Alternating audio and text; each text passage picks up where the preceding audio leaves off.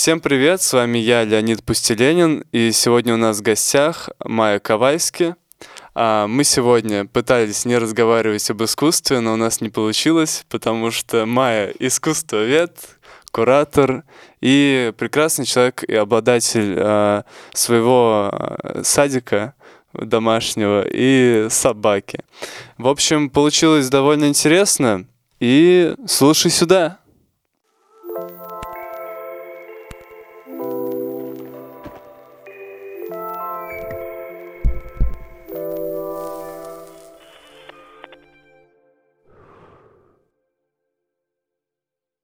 Я тоже хочу рассказать про коронавирус и пандемию. Давай. Это для меня было лучшее время. Почему? Серьезно, это лучший период моей жизни. Ну, конкретно моей. В целом, конечно, это ужасная, страшная ситуация. А, но я тогда жила одна. Угу.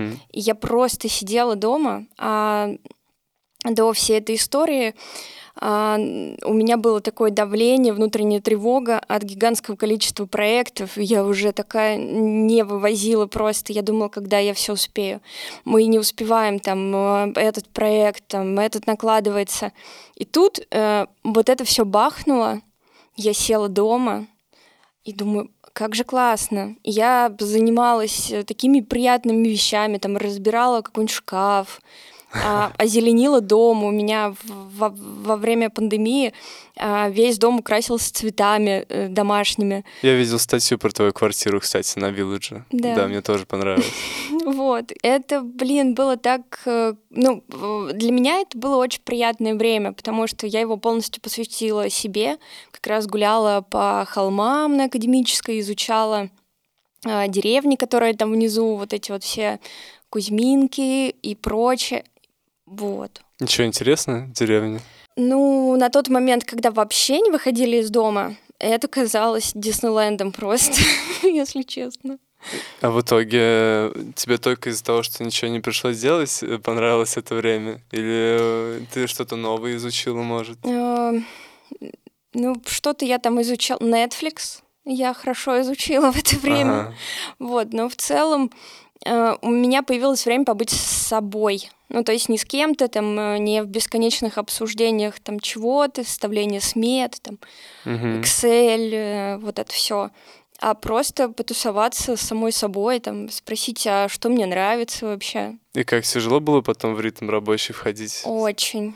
Мне кажется, я до сих пор пытаюсь как-то заставить себя делать, но я поняла некоторые прикольные штуки в этот момент, что если не хочется что-то делать, можно это не делать. Угу. То есть можно полежать на диване, и за это время ничего не сгорит, никто там э, не сломает что-то.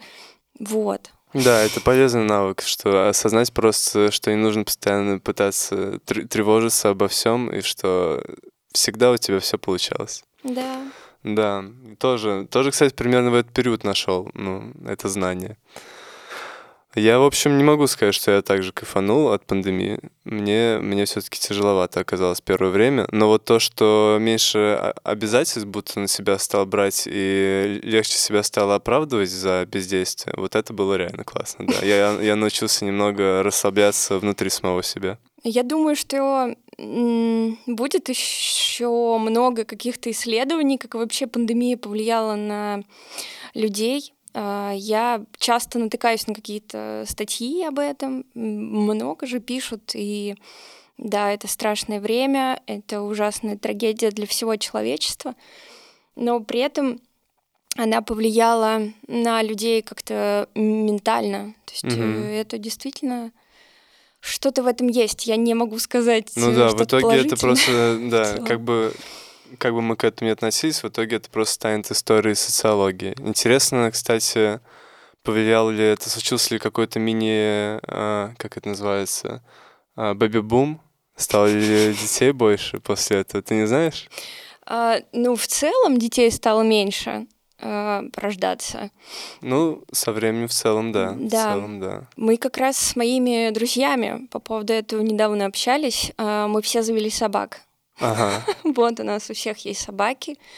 То есть а, собака у тебя как раз появилась в период пандемии? Нет, она появилась э, полтора года назад, то есть после пандемии, я думаю, что я смогла позволить себе собаку после пандемии. Угу. До этого бы я не решилась, просто там время, ответственность, вот это вот давит, куда-то бежать все время. То есть в итоге ты научилась контролировать свое время? Да, у меня есть э, классный э, момент каждый день, э, когда я не беру с собой телефон, он остается дома, и мы идем с Джесси гулять.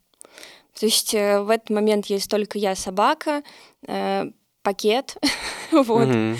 И мы тусуемся, и нам здорово. Вот. И я не читаю рабочие чаты, не читаю уведомления, вот это вот э, меня не трясет от каких-то пропущенных звонков. Вот мы гуляем, поразвлекаемся, потом э, время всяких процедур, там мытье лап. Вот потом я уже устаю, и как бы телефон, он как лежит, так лежит. А, то есть ты, ты научилась даже уже возвращаясь, и когда телефон рядом, все равно не, не отвлекаться на него постоянно. Да. И, кстати, блокировка Инстаграма. Это же такой кайф. Потому что, да, а, когда есть Инстаграм, ты ну, все время берешь телефон, там отвечаешь кому-нибудь что-то там в Телеграме, а, и там и так или иначе заходишь в этот Инстаграм, и если туда заходишь, начинаешь скроллить ленту, там сторис, посты. Блин, а у меня, у меня наоборот это еще более бесяче на меня действует, потому что, ну, мне кажется, кстати, странно, что у тебя такого нет, мне кажется, у всех. Э, Подключать. Уведомления приходят все равно, даже mm-hmm. если у тебя прокси выключен, ой, если VPN выключен. То есть, если приходят уведомления, ты их нажимаешь, они тебя все еще отвлекают. Ты не можешь зайти, ты еще бесишься. Ты потом опять заходишь в VPN, включаешь, ждешь него, потом опять возвращаешься, и ты кучу действий делаешь. И и, и потом тебе нужно зайти ВКонтакте или на Яндекс Диск какой-нибудь, и ты опять выключаешь VPN, и опять его включаешь вот так бесконечно. Короче, здесь я точно не вижу плюсов, не могу поддержать. Я просто забила. Ну, как бы а, я включаю VPN, а, так или иначе, потому что мне нужно посещать какие-то сайты, да, и я его включаю, захожу в этот Инстаграм, потом он сам выключается через какое-то время, да, мне приходит уведомление, а, но мне просто лень заходить, включать этот VPN. Я такая думаю, да плевать. Ну, вот так. Или мне часто просто не приходят уведомления. Угу. И я отвечаю как мудак. Спустя там а, день, например. Ну, главное, подкаст случился. Ну да. Кстати, мы даже знакомы. Я у тебя книгу покупал, наверное, год назад или полтора. Да, решил вспомнить. Я, да, видела в этой переписке. Да. Не знаю, наверное, банальный вопрос, но кому, как не искусствоведу, задать его? Ты ведь искусствовед, да? Ты да. дипломированный искусствовед. Да. Офигеть. Человек, работающий по профессии, по специальности. По специальности, да. А отразился ли коронавирус на искусстве? Ну, конечно. Конечно, отразился. Я думаю, сейчас э, сложно непосредственно дать какие-то там моменты, на чем именно он отразился. Но многое поменялось, очень многое. И там и работа с институциями. Вот технически, да, наверное же сложнее стало с тем, что ну, нужно... Стало ли меньше физического присутствия для того, чтобы там увидеть какие-то работы, для того, чтобы что-то организовать? Стало ли все по зуму просто решаться?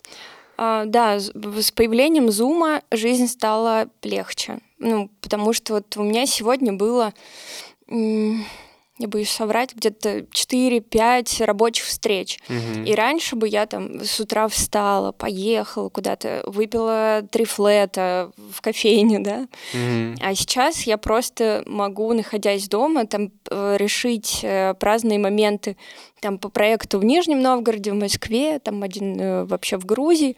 Я нахожусь у себя дома в какой-то комфортной обстановке, и вот все это делаю. Сейчас много работы? Да. Да? Да, очень много, но... Ты, ты рада этому или нет? Нет, я этому не рада. Но сейчас, опять же, мы в какое-то дурацкое время попали. Искусство в целом попало в дурацкое время, э, потому что у нас сначала была пандемия, у нас проекты просто все встали, потом медленно мы начали оживать, там площадки стали там с ограничениями, но как-то открываться, зритель стал возвращаться. А, вернулись международные проекты. Международные проекты для нас очень важны. А, и вот они вернулись, там началось какое-то движение, то есть э, после пандемийное. А сейчас мы опять находимся в ситуации, когда а, какие-то международные проекты полностью закрылись. И вот э, сидим, а да. Поч- а почему так важны вообще международные проекты? Потому что практика или просто в целом из-за, из-за того, что сообщество должно быть глобальным? Ну, во-первых, сообщество должно быть глобальным, мы должны обмениваться опытом. Эм, в том числе, ну вот мне, как практикующему куратору, э, важен опыт э, других э, специалистов этой области, там, их опыт в целом, угу. и выставочный, и работы с художниками, и очень-очень много всего. А художникам э, все равно нужно выходить на там, международный рынок, например, э, и выставляться в других странах, искать себе нового зрителя, опять же, обмениваться опытом там, с коллегами из других стран. Сейчас мы, да, так закрыты, но а, проектов а, в России сейчас тоже много, и как раз из-за того, что много чего отвалилось по сотрудничеству там с какими-то партнерами, институциями из других стран, мы все стали таким очень э, локальным э, сообществом. То есть мы сейчас рассчитываем, ну, преимущественно только друг на друга. Вы это кураторы или... Ну, кураторы, художники, а, то есть да, в целом сообщество. площадки, да. Угу. Ну, то есть если раньше мне, например, было очень интересно работать с Ой, я не, я не буду. Я, можно я не буду? Вот искусство, вот это вот сейчас э, начнется. Что далеко идет? У нас времени много, но если тебе не, не так интересно, то мы можем найти более интересную тему. Нет, мне интересно. Нет, мне не интересно. да. А я сейчас переживаю такой момент э, какого-то внутреннего кризиса, наверное. А, возможно, прохожу какую-то из стадий выгорания меня окружает искусство э, везде. Э, в моем телефоне, у меня дома. да? mm Вся моя работа, все мои друзья — это художники. И э, если мои друзья не художники, то они мои коллеги. Ну, то есть все так или иначе завязано на искусстве. Я тусуюсь в мастерских. Так или иначе, 90% возможно моих разговоров в моей жизни связаны с изобразительным искусством. И мне... Этого ли ты хотела? Ну, ну, конечно, да.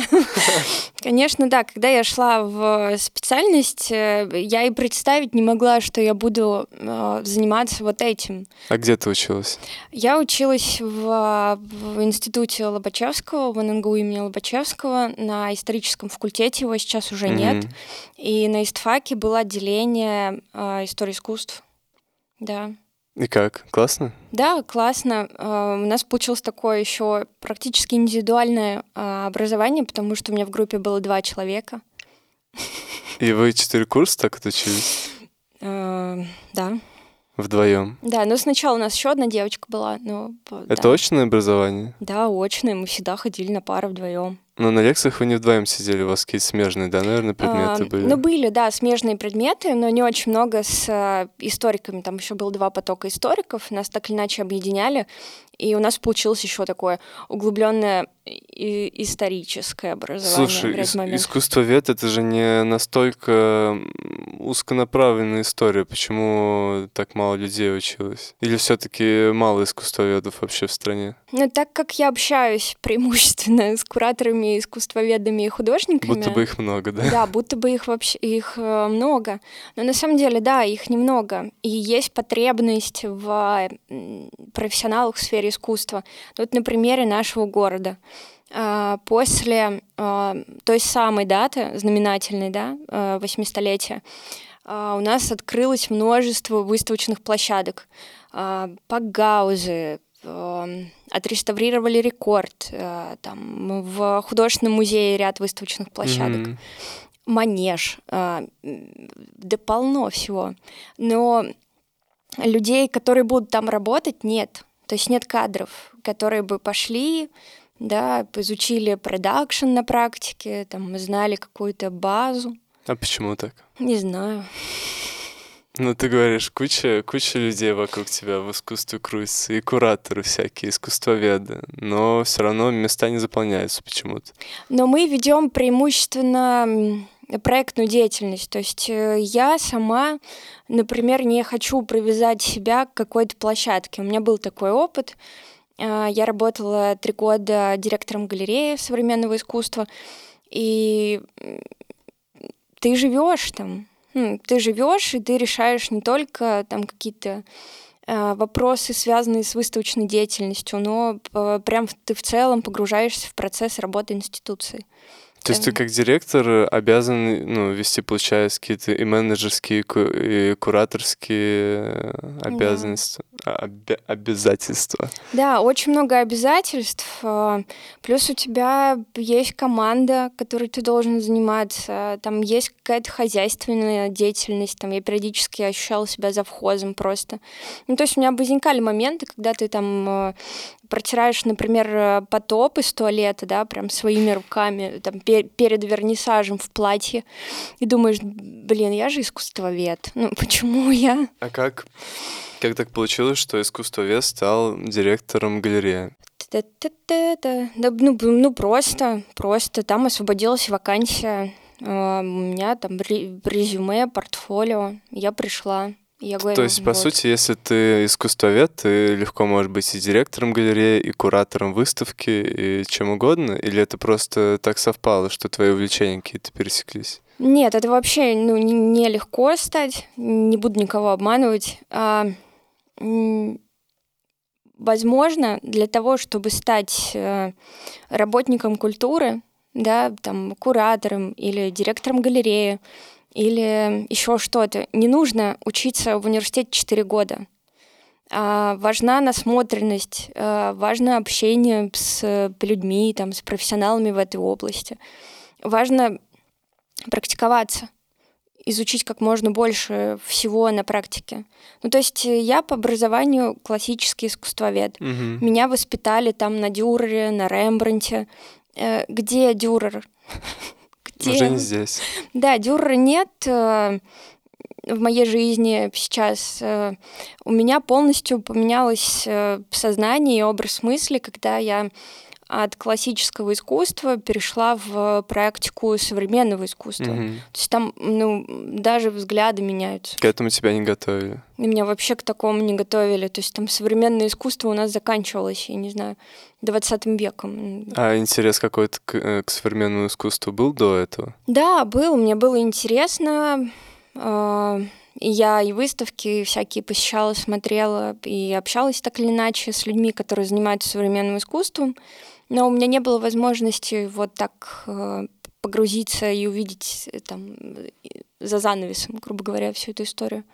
И то, что ты потом как-то связалась с уличным искусством, это просто особенность Нижнего Новгорода, да, что у нас современное искусство, оно по-любому э, ну, сопряжено с выходцами из уличного. Звучит да? классно, связалась с уличным искусством. Это как с плохой компанией.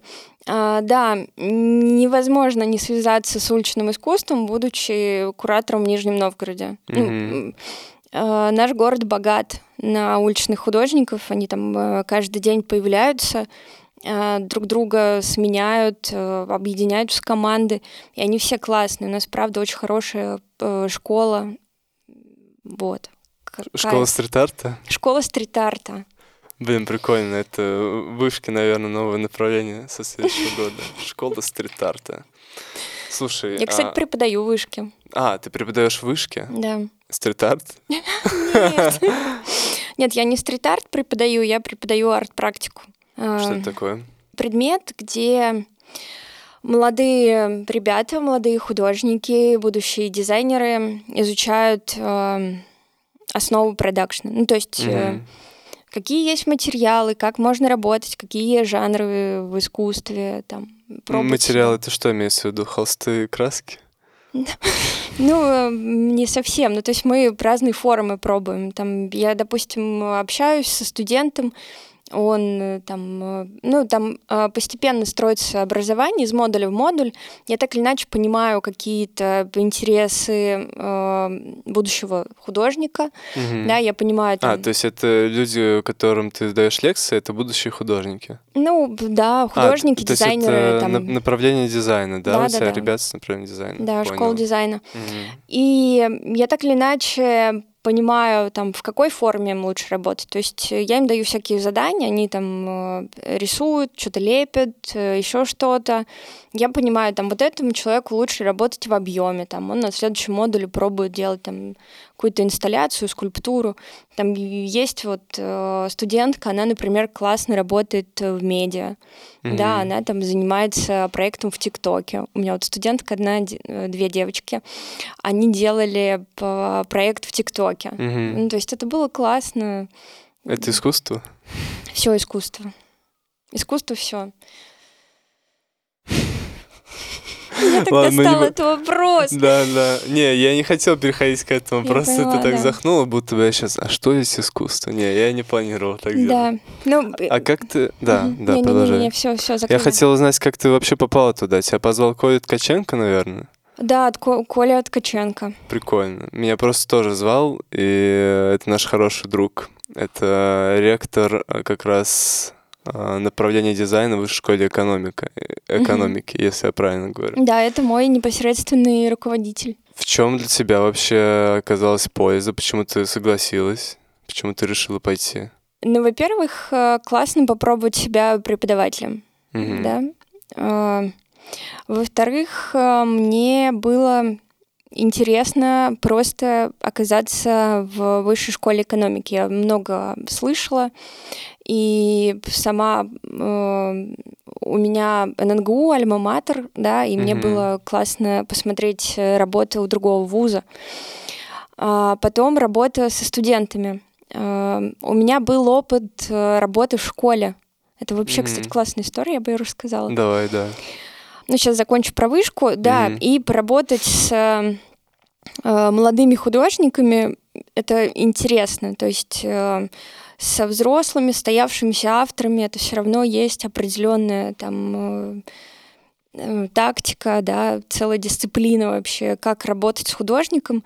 Вот, а здесь молодые такие горящие умы, у них куча идей, да, и я как э, человек стареющий, иногда мне кажется,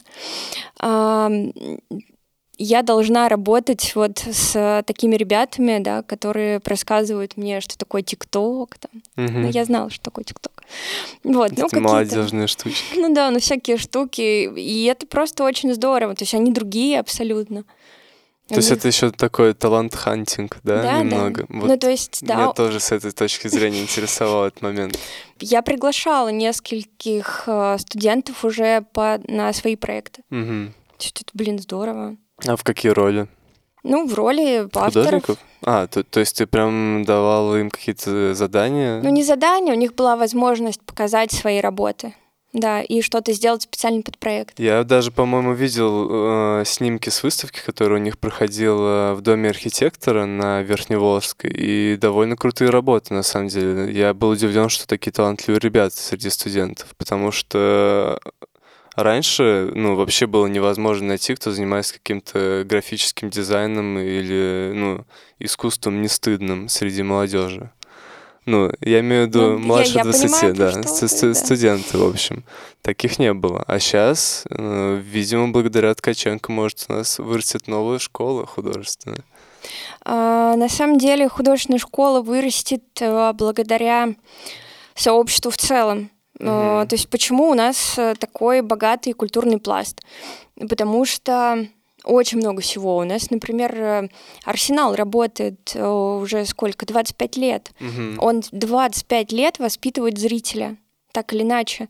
У нас открываются вот эти новые пространства, у нас работают художники прямо на улицах. Mm-hmm. То есть так или иначе, они, все вот эти люди, которые работают в комьюнити и занимаются выставочной деятельностью для зрителя, да, на улице или там в здании, или делают просто какие-то культурные проекты, они приобщают э, зрителя к искусству, и зритель э, так или иначе потом тоже может стать э, ну, это, это какая-то тенденция. Просто мне почему-то кажется, что это же не, не прекращающийся процесс. В моем сознании будто бы на покровке художники стояли всю жизнь. И будут. И будут стоять, да. И, они и, нужны, они Или все-таки есть какая-то тенденция того, что сейчас все равно формируется какой-то определенный пласт? Или это просто мы спустя время сможем понять, что вот, допустим, там период э, с 2020 по 2025 там назывался, не знаю, восхождение стрит-арта в Нижнем, Нижнем Новгороде? Или, или это просто, ну, э, скорее, я, я хотел понять, к чему ты ведешь. То есть, а, поняла. Ну... Я просто хотела сказать о том, что много людей занимается тем, э, чтобы у нас были классные художники, и там они прославляли наш город и всякое такое. То есть это, это именно сейчас происходит? То есть э, как-то свет клином сошелся на Нижнем Новгороде? Или кто-то так захотел, чтобы так было? Ну, Бог. Бог? Ну, я не знаю, ну, нет, а можно вообще говорить про Бога? Про Бога? Сейчас, да? А, да, да, да, наверное. Не знаю. Нас, кстати, уже второй выпуск подряд мы упоминаем Бога, и нас спрашивают, можно ли о Боге говорить. И я не знаю. Да мы зашуганные сейчас уже все. Сейчас непонятно, да. что можно говорить, что нельзя говорить. А, мне, конечно же, хочется верить, что у нас э, ну, вот земля такая, да, что мы тут все талантливые и э, плодимся, развиваемся, делаем э, нас новой культурной столицей. Питер, шах и мат, вот так. Угу. Ну, мне, кстати, ну, на, на самом деле, даже вот если, например, говорить про галереи, мне Арсенал нравится гораздо больше, чем московские МОМы и гараж. Не знаю, может, я на плохие выставки попадал, но каждый раз, когда я прихожу в Арсенал, я почти всегда нахожу что-то интересное для себя. Хотя сколько раз ходил в гараж, часто вообще не выкупал. Но, возможно, это я дурак. Ну нет, нет. Насколько а... вообще Арсенал хорош? Арсенал супер ну, Арсенал э, это, ну, я вот тут недавно делала пост как раз, я была на 25-летие Арсенала, очень радовалась э, за коллег, за людей, которые там когда-то работали и работают, и будут работать, и еще 25 лет пускай Арсенал работает, и еще 125 лет потом. Возможно, благодаря тому, что в Нижнем Новгороде когда-то очень давно две прекрасные женщины, Анна Марковна Гор и Любовь Сапрыкина, образовали вот этот центр кариатида, который в последующем стал арсеналом. А, возможно, я сейчас стала куратором. Да? Возможно, художники, с которыми я работаю, стали художниками.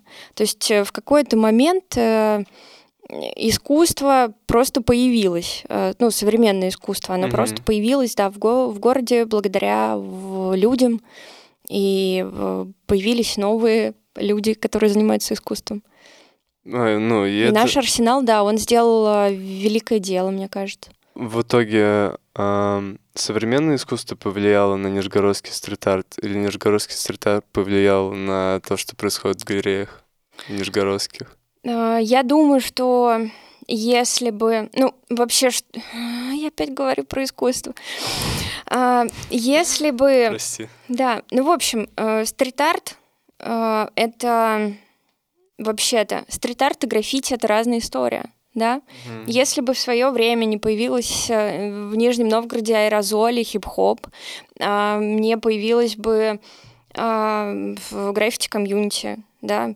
А потом а, вот эти вот ребята, которые с баллоном там на стадионе Водник что-то тегали, а, проводили джем-сейшены, а, они стали стрит-арт художниками. Потом эти стрит-арт художники там частично ушли в студии, да, и стали вот э, художниками, которые там выставляются на уже э, мировых абсолютно каких-то Ну, то есть, в общем, ни, ничем, кроме как э, стечением просто счастливых обстоятельств, это не обосновать. В общем, просто так получилось, что они легализовались в Нижнем Новгороде, художники уличные. Ну, тут тоже есть э, стрит-арт легальный, есть нелегальный. Э, у нас в Нижнем Новгороде много легального стрит-арта. То есть вот фестиваль места уже пять лет подряд проходит. Э, шесть. Прошу mm-hmm. прощения, шесть лет. Пять лет он был легальным фестивалем. В этом году он был первый раз нелегальным фестивалем, когда э, кураторы не согласовывали поверхности. И это, блин, классно. Даже с э, жильцами домов? на домах просто не рисовали. То есть угу. э, большой продакшн, когда там нужно работать на автовышках неделю, да, э, естественно, он требует согласования, потому что так или иначе приедет полицейский, спросит, а что вы тут делаете? Да ну, можно не происходит, пожалуйста? Да, конечно. Да, я, я вообще хотела рассказать кое-что. Я, я ты думала... хотела рассказать, как ты в школе работала. Да блин, ну да, да, я сейчас расскажу, но потом про кое-что другое расскажу. Хорошо.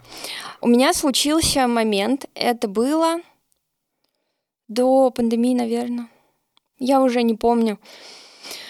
А, или вот после... Нет, до. До. Это было до пандемии, точно, до. Я опять устала. Ты, блин, какой-то подкаст, где я ною. Вот. Э, ну, я не то, что устала, я поняла, что мне нужна разгрузка от искусства. Небольшая буквально, мне нужно чуть-чуть разгрузиться. И есть же всякие практики, когда люди уходят там в какой-то рехаб, да, mm-hmm. и вот они занимаются чем-то там, работают официантами, баристами, там... Дрова колют. Дрова колют, почтальонами, там, фермерами, ну, всем чем угодно. И они, значит, э, при этом э, уходят там от какой-то своей привычной жизни на время, приходят в себя и возвращаются такими свеженькими и там с вдохновением. И мне пришла дебильная вообще совершенно идея в голову. А почему бы мне не пойти работать в школу учительницей ИЗО и МХК? Это не так давно было, да? Да, да. И я написала в, вообще совершенно обычную общеобразовательную школу, э, хорошую, 14-ю. И прислала там свое резюме, как бы mm-hmm. вакансию вот это вот составила. Там есть формы такие э, на этом, на HeadHunter. Я там, значит, заполнила там фотография, ваши интересы, ну вот это вот все записала. Отправила, мне перезвонила директор, такая, здорово, как раз, давайте. И я думаю, ничего себе, вот это моя жизнь поменялась. Я сейчас пойду в школу. Вот, и я пришла в школу. Устала от искусства, пошла учить МХК.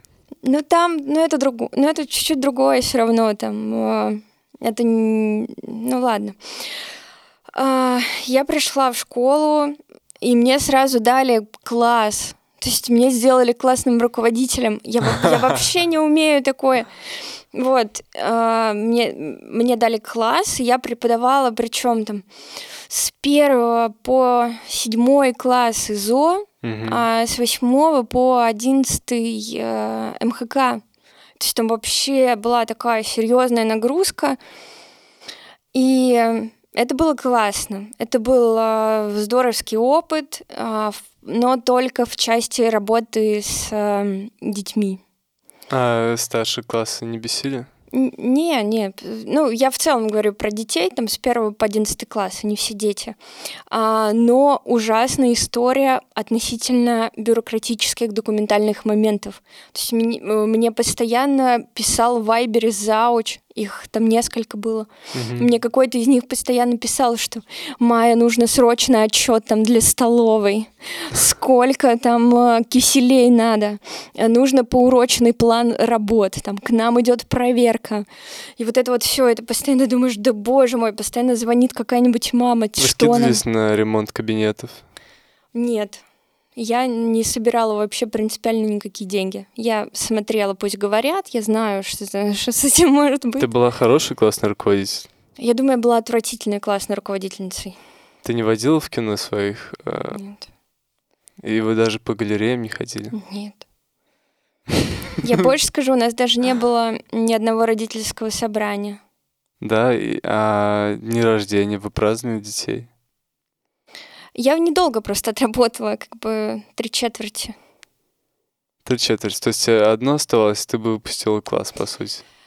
Ну, я не выпустила. А, в чем, в чем а, загвоздка была работа в школе? Возможно, я бы в какой-то момент исправилась с э, бюрократией, с документацией или там что-то придумала, а, но я не, см не смогла или меня не отпустила моя работа. Ну, то есть очень mm-hmm. сложно быть классным руководителем 6 Б, да, и учительницей ИЗО, э, когда там э, нужно делать продакшн-выставки в Москве очень срочно. А, вот, то есть ты полностью не прекращала основную деятельность? Да я вообще не смогла ее прекратить, у меня просто появилась дополнительная нагрузка. вот. То есть не помогло, да, наверное, это выгорание? Это? это вообще никак мне не помогло, я просто работала в два раза больше. И я поэтому и сказала вначале, что это был совершенно дурацкий поступок. Э, э, разнообразить свою жизнь и пойти работать в ну, школу. Ну, в целом-то опыт крутой? Да, опыт крутой. Мне, ну, со старшими классами э, прикольно было работать с маленькими. То mm-hmm. есть я обожала вообще тусоваться там с первого по пятый класс, потому что им интересно рисовать. Там mm-hmm. у нас какая-нибудь тема, там, я не знаю, птицы. Вот, и они реально сидят там 40 минут, рисуют этих птиц там разных, там птицы там с вишнями на голове, какие-то... У детей с э, фантазией она просто прет. И мне было прям весело с ними работать. Я там постоянно смеялась, э, потому что дети рисовали, ну, такое, что я не могу в своей жизни, там, э, в жизни человека, который сидит в смете, да, угу. представить вообще. И им тоже весело и прикольно от да, того, это что... свежие нейросети, они могут генерировать то, что еще не придумано. Да, да. а в следующие классы они уже ну, так, ну, вот там где-то с шестого у них уже там телефон, у них уже там, знаешь, свои какие-то там проблемы, и девайсы, вот фишки. Эти компьютерные игры. Но я к тому, что им просто ИЗО уже не прикольно. А ты сама программу прям придумывала? Не, ну, нет, конечно. Там, ну, там есть э, план, да, mm-hmm. которому нужно следовать, он государственный, там везде все, там тема птицы, опять же. Но я позволяла себе экспериментировать. Ну, то есть, допустим, если там у э, девятого класса там э, по МХК сегодня тема хохлома, угу. да, от которых уже э, детей в девятом классе сейчас в там 2022 году может просто отвернуть в целом от этого предмета, да, и им захочется уйти в целом из школы, потому что они замучились уже слушать про эту хламу, там реально каждый год нужно mm-hmm. рассказывать про хламу. Вот, я позволяла себе чуть-чуть экспериментировать. Ну, то есть, да, я им кратко расскажу, там, хлама это, вот это, вот это, но при этом я им покажу, например, работы современных художников, которые переосмысляют НХП угу. да, и они там смогут, э, сидя на уроке, зайти в Инстаграм этого художника, там поскролить э, его работы и понять, что, например, хохлома — это не только вот эта вот тарелка, которая стоит угу. у бабушки, но в целом это такая важная история для нас, для нашей культуры, и на нее не нужно забивать. Ты, ты хорошо разбираешься в хохломе? Ну, ну, ну плюс-минус, да, я кое-что знаю. Кое Мне просто знаю. как раз Коля Ткаченко, по-моему, говорил, что та хохлома, которую мы знаем, э, а это не то, она не является тем, чем за себя чем она себя выдает, что это типа не та, не та хохлома, о которой нам говорят, что нам говорят, вот это та самая городецкая хохлома, городецкая, да, есть хохлома? Городецкая роспись. Городецкая роспись, ну да, в общем, есть городецкая роспись, хохлома, и, и он сказал, что те лекалы, по которым все это срисовывают, это какие-то неправильно взятые лекалы в советское время, которые приняли за основу, а на самом деле старый-старый хлама, она очень красивая и не в таких броских цветах, и там все такое более пастельное, чем, чем сейчас пытаются ну, сделать. Как раз то, что... Блин, я просто почему на этой теме так э, остановился? Мне в детстве мне нравилась э, вся иконика и все изобразительное, связанное с русским. То есть мне не нравилась одежда, мне не нравилась роспись, мне не нравилась хохлома. А искусство вот такое, которое как бы воспринимается классическим изобразительным искусством, да, ну, типа массовым, оно мне всегда раздражало.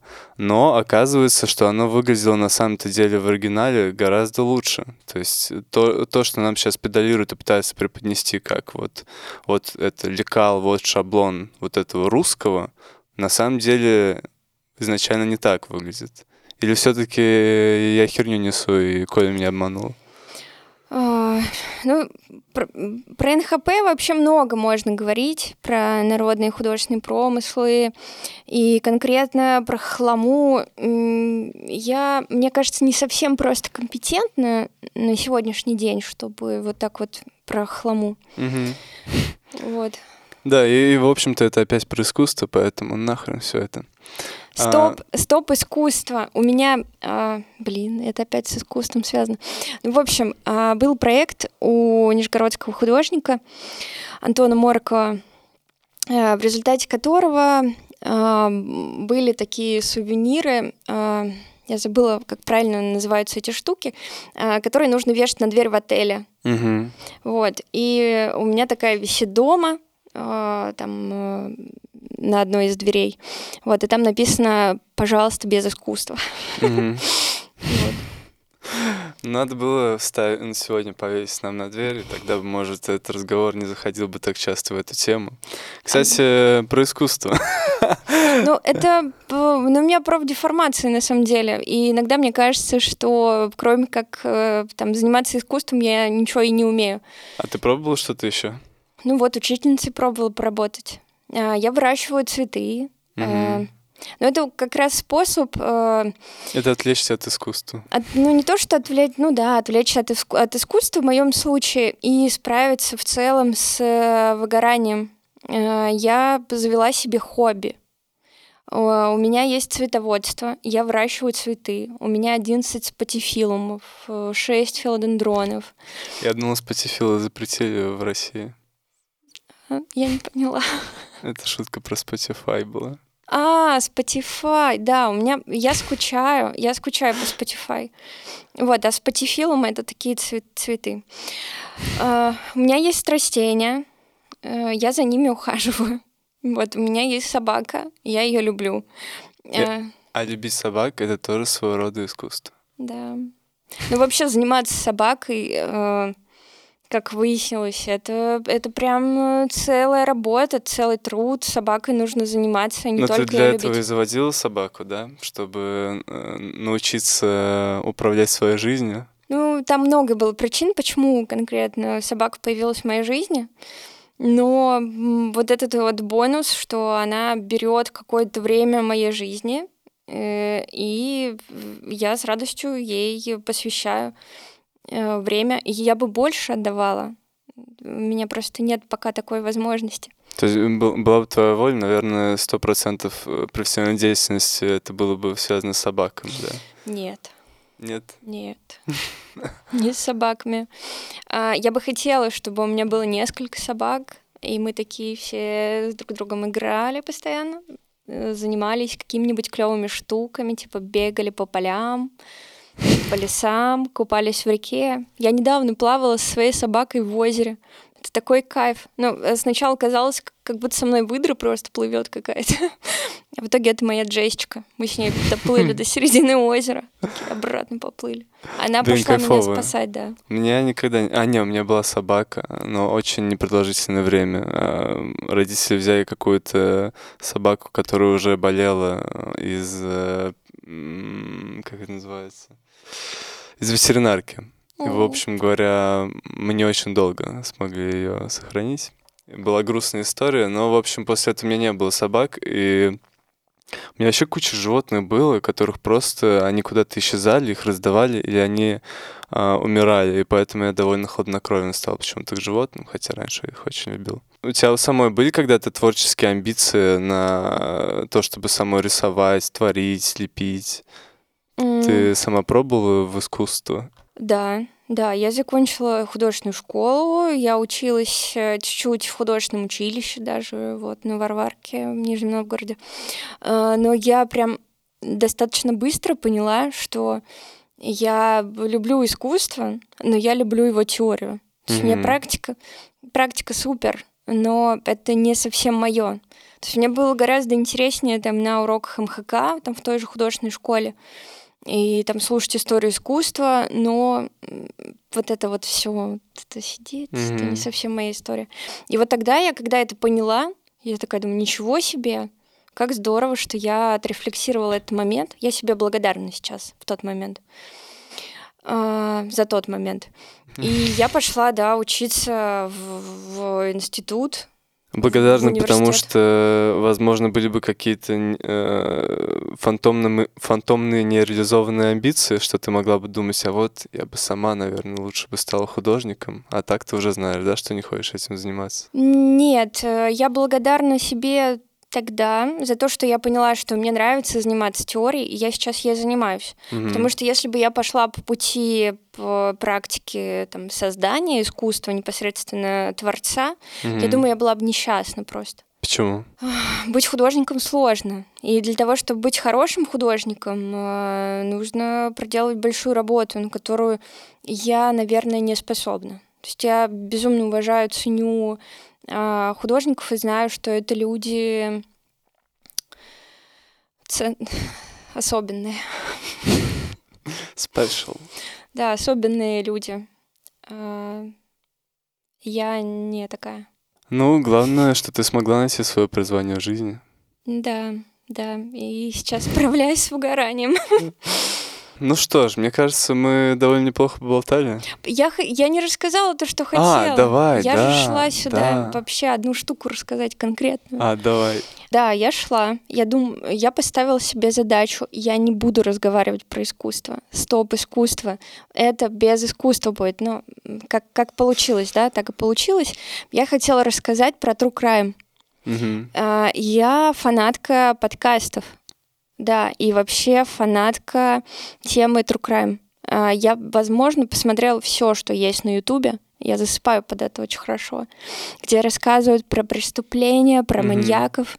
У меня есть абонемент в библиотеку э, современной литературы. Э, я прочитала там все книжки про True Crime. Mm-hmm. Буквально все книги.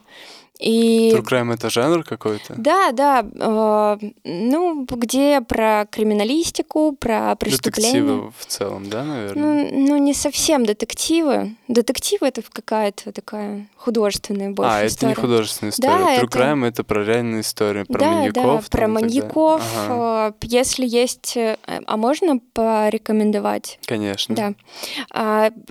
Люди, которые тоже интересуются темой True Crime. Есть э, классный подкаст, это трасса 161 от проекта «Холод».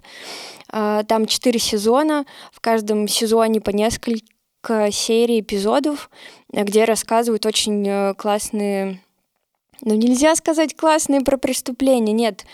А, э, Офигенные преступления просто. Ну нет, ну исто истории э, интересные, поучительные. Вот, и мне вообще близка тема э, ну, не близка. Я не знаю почему, но мне всегда было интересно вот эту криминальную Россию. Я всем mm-hmm. смотрела, там вот это вот все. А, это это очень интересно. Вот, наверное, я хотела это рассказать. А, и что еще хотела добавить, что а, в какой-то момент я даже думала о том, что я хочу свой подкаст, ага. где я хочу рассказывать про преступления. Вот. Блин, нам надо было сегодня и начать. Ну, я, хот... я хотела, но... Ты можешь прямо сейчас рассказать про какое-нибудь интересное преступление? Про интересное преступление? Хм, какой же выбрать? а, вот совсем недавно я слушала как раз подкаст, где рассказали интереснейшую историю. Ну, uh, True Crime — это не, не только про uh, какие-то там непосредственно убийства, да, там маньяков, а просто про какие-то вот эти страшные события, которые подстерегают человека буквально на каждом шагу. Ну, то есть мы, ни, никто не застрахован от чего-либо. И я слушала подкаст про э, двух ребят в Якутии, э, два молодых человека, им там по 17 лет, э, им точно не было 18. И один из них купил какую-то Тойоту угу. в Магадане. И, в общем, они поехали, э, они долетели до Магадана, и без прав э, в минус 50 э, в тоненьких таких олимпийках, значит, mm-hmm. погнали эту машину обратно к себе. Там гнать нужно было ее там что-то вроде три дня. А там зима, минус 50? Да, там зима, минус 50. Естественно, в какой-то момент они не сказали еще родителям, что они уехали, mm-hmm. вот эти вот тупые подростки. Один вообще не взял телефон. И в итоге их начинают искать благодаря родственникам. Там сестра одного из них обзванивала буквально все посты, э, там, не было ли там такой-то машины. И в итоге благодаря одному из э, полицейских э, удалось по камерам там выследить э, их машину. И э, там случился страшный момент, что есть два пути, но есть две дороги. Одна из них э, такая более длинная трасса, э, нормальная, по которой можно ездить, но там в минус 50-60 по ней ездят там специально обученные люди на специально подготовленных автомобилях там раз в неделю. Вот, а есть вторая трасса, э, которая просто заброшена. То есть там могут пройти только медведи или охотники на вот этих буранах.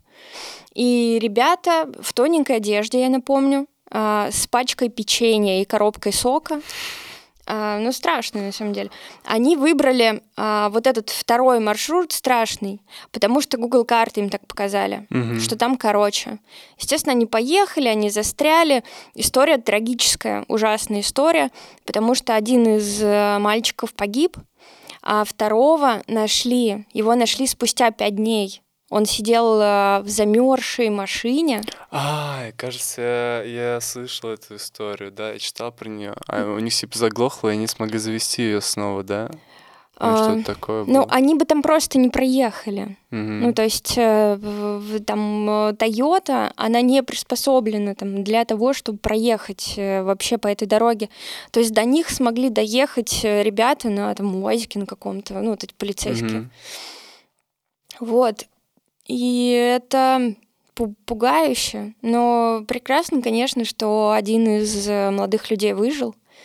И нам известна теперь эта история, да, я надеюсь, что все подростки, которые решаются на такие истории, они подумают головой и скажут родителям, куда они поехали в первую очередь.